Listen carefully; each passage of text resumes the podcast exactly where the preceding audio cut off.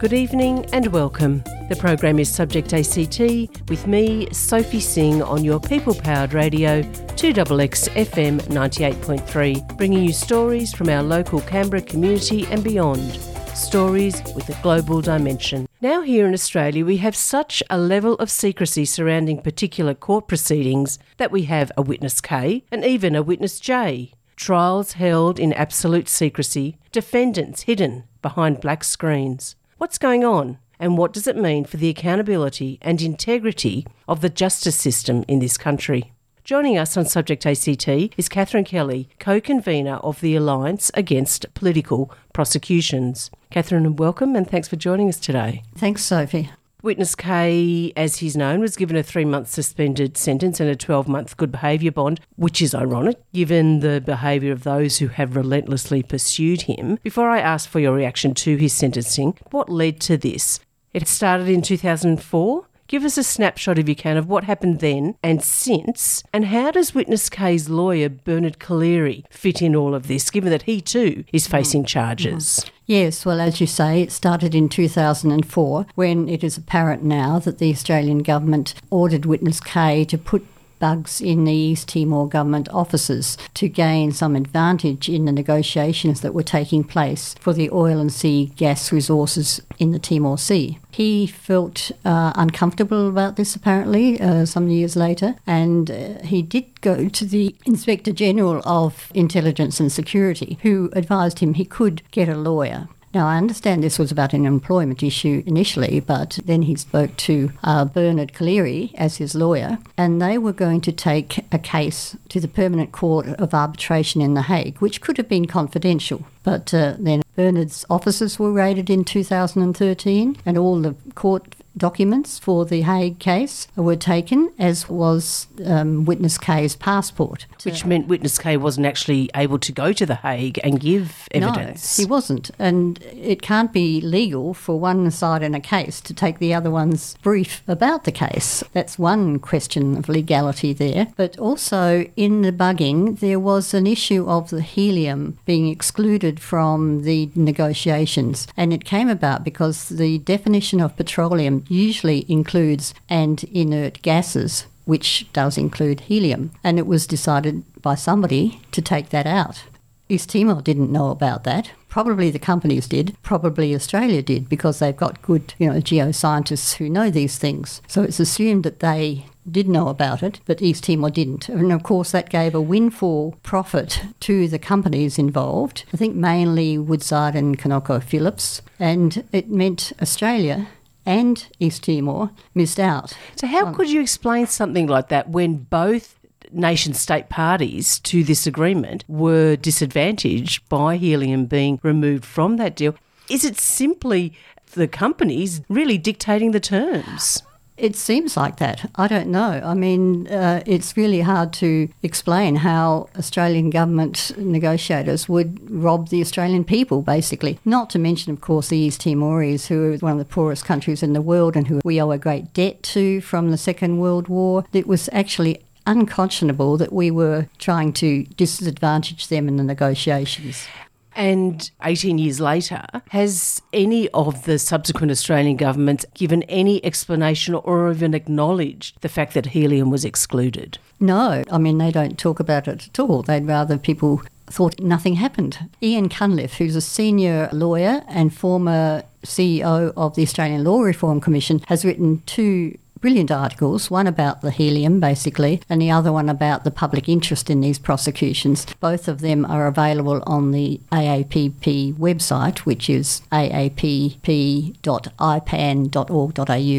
So, Catherine, since 2004 and since it all became public, the bugging, is it still an alleged bugging? Has actually been proven that it did happen? Well, the government won't confirm or deny whether it happened. I mean, obviously, they have to prove that it happened in order for there to be a conspiracy to, to divulge it. Right. So, this is what happens in closed court. So, what's happening there is not is what's happening in the public right. eye. So, this is a core problem for our democracy that we don't have open justice at the moment. So it's a catch 22, isn't it? The mm. government is alleging something but won't admit that uh, something's this, actually been divulged. Mm. The bugging was first divulged by the Australian newspaper to the public, and the Labor government at the time, they wouldn't confirm or deny either. And they said Australia considers that the treaty is valid and remains in force. This was in 2013 when East Timor was trying to take it to The Hague. And of course, that case collapsed then when Witness K couldn't go.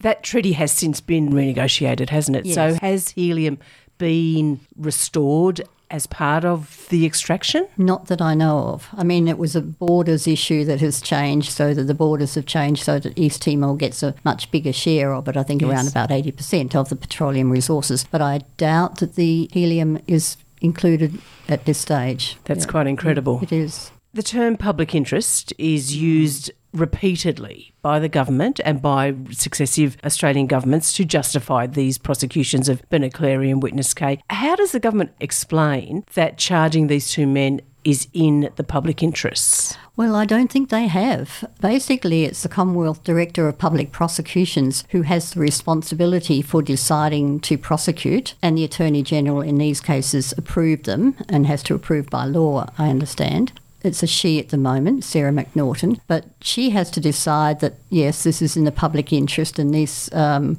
these prosecutions must go ahead. But she has the discretion not to prosecute, of course. Nicholas Cowdery, in a webinar that the ANU put on about the cases, explained very clearly that there's a lot of discretion there. And you can't imagine how it could be in the public interest. I mean, it's destroying public confidence in the justice system, which is a big part of that. Neither of these men are a danger in any way to the community. They're not terrorists, which the national security legislation would seem to infer they are because it's being used with all this secrecy. So the charges against them are under one of those um, National Security Act. Right. Yes, we've got you know around 80 of those laws now and they are just creeping into our legal system and the secrecy. Apparently the secrecy is being used in bikie laws now where evidence can be kept from the defendant and from the defendant's lawyers. And the Law Council of Australia has called for law reform of the national security legislation. What's the significance of Bernard Collaery as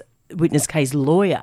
Being also prosecuted, particularly given that Witness K was approved to seek legal assistance from Bernard Collaery, and indeed Bernard Collaery had, as I understand it, provided legal assistance to many members of the intelligence and security agency, so would have been well known. He had acted for East Timor before, and I guess in all conscience couldn't not act on this. So when they were going to The Hague, he was involved in that. And I think that's why he's being prosecuted, because uh, the government didn't want this coming out in the public. I mean, apparently they could have kept it confidential in The Hague, but by raiding their houses and taking K's passport, they made sure that it wouldn't be confidential. So it was the actions of the government that brought it into the public eye. Possibly just incompetence, you know, and not, not realising what the impacts of this would be in the public eye. But the audacity of the act itself, bugging the, the officers of a, another nation state, the one that we are, you know, supposedly friendly with. Yes, we were meant to be doing these negotiations in good faith, as you are with international negotiations. So it's arguably that this was an illegal act. And how can you say that witness K should not have disclosed an illegal act? That's why he should not have been prosecuted in the first place, apart from it not being in the public interest as well. Catherine, this has been going on for a long time. So 2004 is the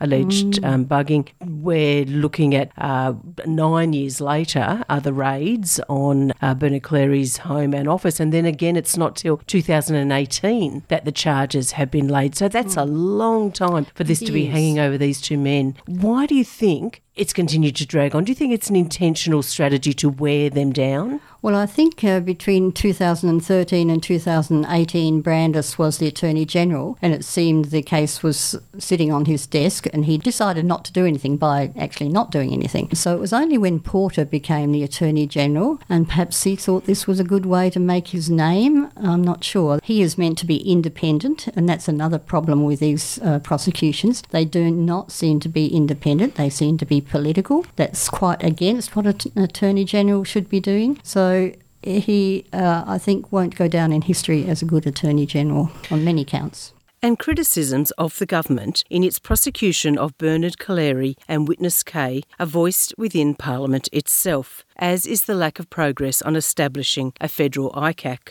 At a rally held at Parliament House on June 17th, just prior to Witness K's sentencing. Independent MP Andrew Wilkie echoed those concerns and criticisms. You know, this madness can be ended today. With the stroke of a pen, the Attorney General Michaelia Cash can end this. Just as Christian Porter, with the stroke of a pen, could have ended this. It beggars belief that they are going ahead with it. It doesn't make any sense. These people must be blinded by their hatred, a determination to get even, a determination to send a very strong signal to other intelligence and security service insiders toe the line, do what you're told, just follow orders. As discredited as that whole line is in this day and age, it can be ended today. This government just doesn't get it.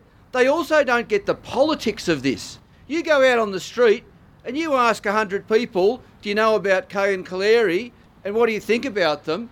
The vast majority who know anything about the issue know they are heroes. We should be celebrating them and giving them medals, not trying to put them in jail.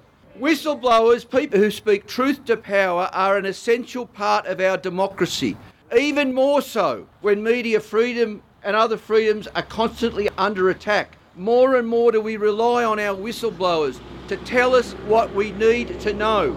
We wouldn't know that ASIS bugged the Parliament building in East Timor. We wouldn't know that without Witness K and Bernard Collaery. It's clearly in the public interest that we know of these operations. But you know what worries me even more than what's happening with Bernard Collaery and Witness K is that they're not the problem in isolation. They're a symptom of a bigger problem. That we live in an increasingly authoritarian state, which I have characterised before as a pre police state, where there is excessive security legislation. We still don't have effective whistleblower protections. We still have an unsatisfactory Public Interest Disclosure Act. There are no protections for Witness K, no protections at all because of the limited scope of the Federal Public Interest Disclosure Act. We still don't have a federal anti corruption body where we can take our concerns. We have diminishing media freedom. We have politicised security agencies. And you know what? Worse than all of that is we have a nasty, secretive, authoritarian government that thinks it's okay to go after people like Witness K, think it's okay to go after Collaery, to dismiss the concerns of millions of Australians, to shut dissent down so they can do whatever they want and no one speaks up. Those two gentlemen are heroes. They will always have my full support. This is a political fix that's going on and it needs a political solution by persuading the government to stop the nonsense. And the confusion that I think many hold in the community in trying to understand why these men are being dragged through the courts is widespread. Many people, I think, would, like Andrew Wilkie, regard what Bernard Collaery and Witness K have done is decent and right.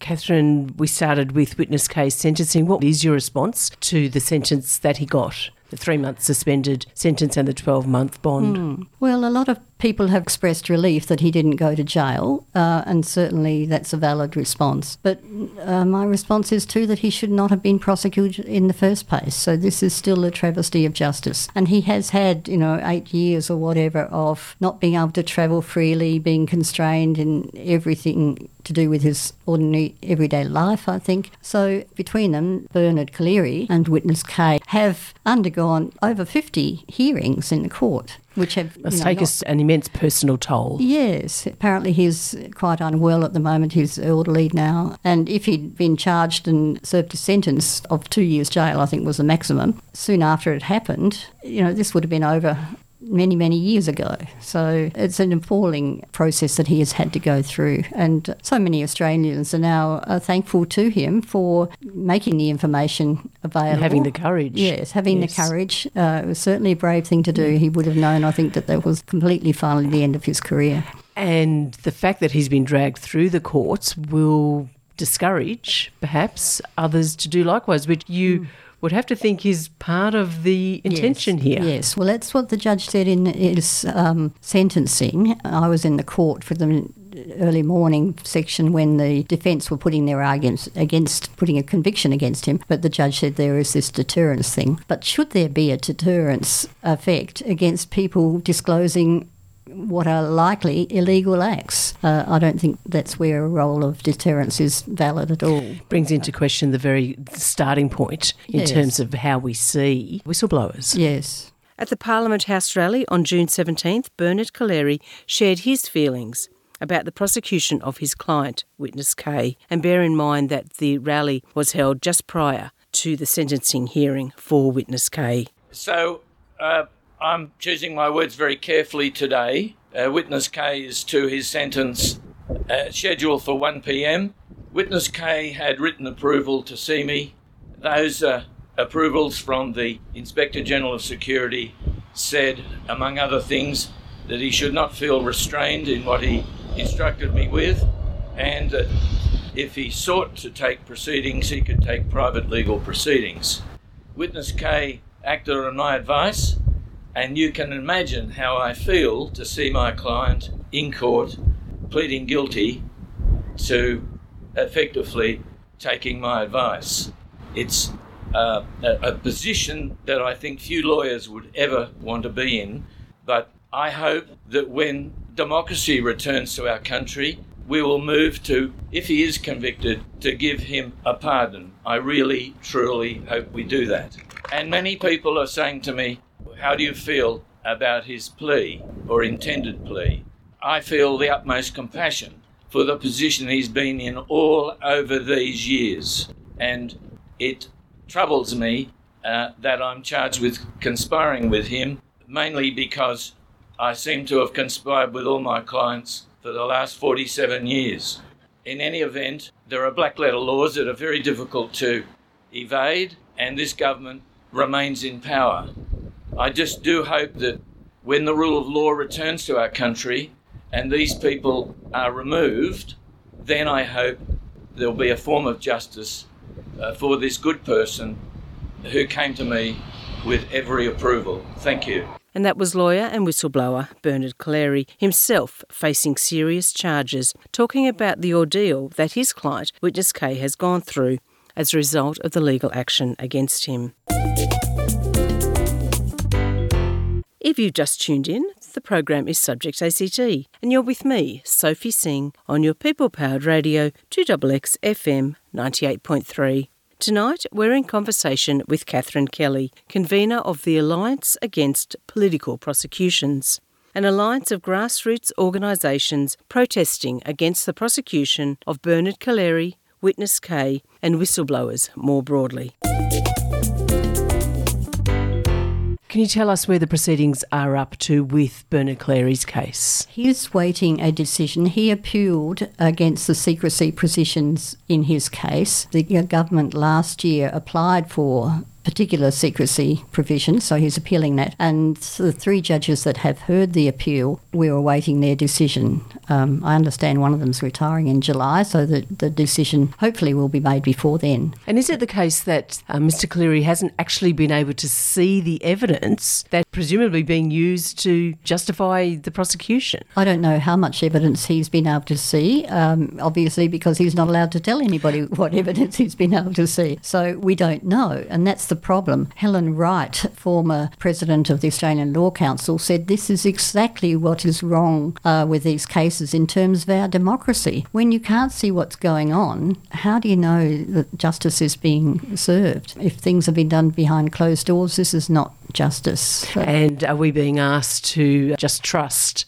that it's all legitimate? know? Presumably, that's what the Commonwealth Director of Public Prosecutions would say. I mean, we wrote to her and asked her how are these in the public interest and get the answer back, these are before the court, so I can't comment. Well, that's ridiculous. And Nicholas Cowdery, who was a former New South Wales uh, Director of Public Prosecutions, said, yes, this is ridiculous. This is not. Uh, there's not a satisfactory answer, and I don't think there is one because they're not in the public interest. Pretty And- clear. Catherine, David McBride is another name mentioned often in the same context. Can you tell us a little bit about his case? What, what is David McBride charged with? David McBride is charged with uh, stealing documents from the government um, and speaking to journalists outside the bounds of his duty. Well, originally he went to the Inspector General of Defence, I think, and put his complaints about the alleged crimes and the culture in the Defence Force quite early on. And he then wrote in to, Afghanistan. Yes, the war crimes in Yes. Afghanistan. And he wrote to politicians. He wrote, I think, to Malcolm Turnbull at the time. He tried to get his concerns out as widely as he could. When that hadn't had any result, he took some documents, I understand, and went to the ABC. And they broadcast the Afghan files in 2017, which disclosed, you know, these happenings there. In 2018, he was charged. So that his case has been going on a long time as well. And there was at least one ABC journalist who was also Yes, charged, who, uh, whose charges were dropped just early this year or late last year. I think last year, yes, and they said they wouldn't charge the other one, which they hopefully they're seeing that people are not appreciating this squashing of the press. Given that the alleged war crimes committed by Australian soldiers in Afghanistan is now widely known and, in fact, is the subject of, or has been the subject of official um, investigation and a report, the Brereton report, why do you think the government is still pursuing David McBride? I really can't understand why they are. I wouldn't have thought it was in Australia's interest, in the Defence Department's interest. The only thing can be that this is retribution for him speaking out, and Defence don't like people speaking out against their own. So I think that can only be the answer. He has got his public interest defence hearing coming up, which hopefully we'll be able to be in court to listen to on the 20th of September. So, is that being conducted with the same level of secrecy as the Bernard Collaery case? I don't think there's been quite so much secrecy, but I think there's still some. Um, I haven't been in his hearings as often, he hasn't had as many, so, um, but we will see when that hearing comes. David McBride spoke briefly at the June 17 rally, and his determination to beat the charges against him was clearly evident. Firstly, is a thank you all for being here. Without you, there is no me. I would not have made it, and I think probably Bernard and K would say the same. You, you can't make it as a whistleblower on your own, it's too hard. But with you, I feel stronger than ever. With you, I'm prepared um, to go to jail. The good news I've got for you today is that I think we are going to win. And you have reason to be happy for the faith that you've put in all the years and coming out here in the gold. And it's going to pay off because it is going to be exposed. But we are living in a dystopian world when Bernard Collaery is possibly going to jail, he's on trial. Witness K is about to be sentenced. Um, and uh, I'm going to jail. As I said in one of my tweets, if we had the My Lai massacre today, it would be painted by this government as a great victory. They would give away bravery medals to the perpetrators, and the whistleblowers would go to jail. I do not intend to cooperate with this enemy, and I intend to go down fighting and to uh, escape. And that was David McBride being prosecuted for making public the alleged unlawful killings by Australian soldiers in Afghanistan.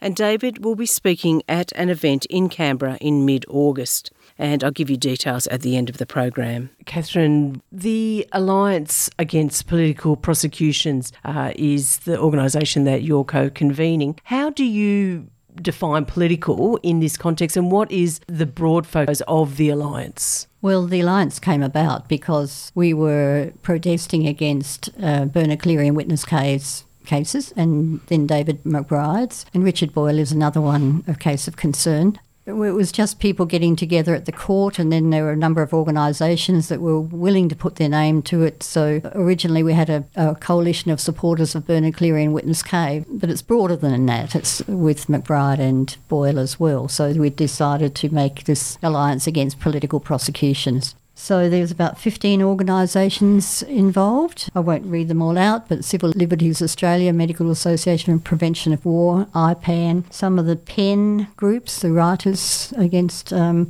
Human Rights Abuses, and Timor Sea Justice Forums, quite a few Timor Sea justice groups. As I understand it, Witness K and, and Bernard Collaery are very much seen as heroes in Timor Leste. Yes, uh, Ramos Horta, I think just yesterday, uh, urged the uh, East Timorese government to give him their highest honour. Yes, they do very much consider them as heroes. The prosecutions here in Australia can't be doing a whole lot for Australia's relationship with Timor Leste. No, that's a significant issue here. The foreign minister should be concerned about this too, because if we don't keep good relations with Timor Leste, and we should just because they're our neighbours, it is likely, and it seems likely, that China is getting more of a foothold there with the uh, infrastructure that they are assisting with. And also, the helium, I understand, is uh, being sold to China too. Helium is used in things like the nuclear industry and MRI, the health industry, quite a lot of uses for it, and Australia has to buy it back now too. That uh, we're not getting the revenue from it that we should have. It doesn't seem to make sense, does it? No. I just wanted to go back uh, to the alliance, uh, and you mentioned Richard Boyle. Just very briefly, can you tell us what his circumstances are? Richard Boyle is a, an Australian tax office officer, and he um, wasn't happy about the methods that they were using to get money back from mainly small business people, I think. And uh, he complained to the proper um, processes in within the tax office, and he didn't get a, any satisfactory result from that, and so he went to the ABC, went uh, public with that, and he's facing an enormous jail term, uh, 50 or 60 years, which is quite unbelievable. Uh, when he was uh, just making these uh, processes public, yeah. And it seems like there's something that all the so called whistleblowers have in common is that they have sought to escalate concerns through the proper channels and have been rebuffed at every point. So it's left them nowhere to go other than to go public. That's right. That's exactly the situation. And in Richard Boyle's case, they have made changes to those processes, which are virtually and yet they're still prosecuting right. him. Yeah, and the whistleblower legislation is no protection really for public servants. It must be strengthened.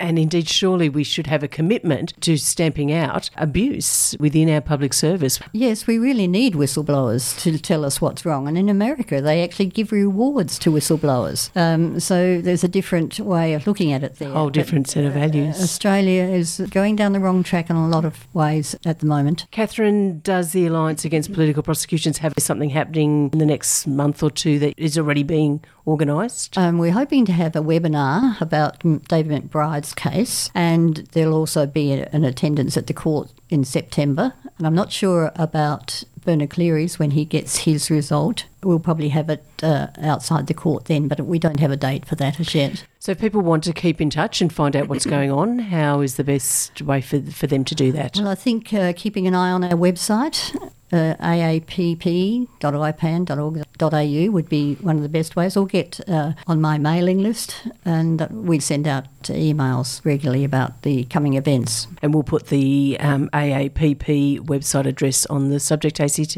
Facebook page. Great. Catherine, thank you. thank you very much for speaking with me. I really appreciate it. Thank you, Sophie. That was Catherine Kelly from the Alliance Against Political Prosecutions. And David McBride will be speaking at a fundraising dinner for the Medical Association for the Prevention of War, and that's on Friday, the 13th of August, at the Ainslie Football Club. If you're interested, just go to the MAPW website and you'll find more details for that. And that brings us to the end of tonight's program. I hope you've enjoyed it. I'm Sophie Singh. Thanks for listening and have a great rest of your week.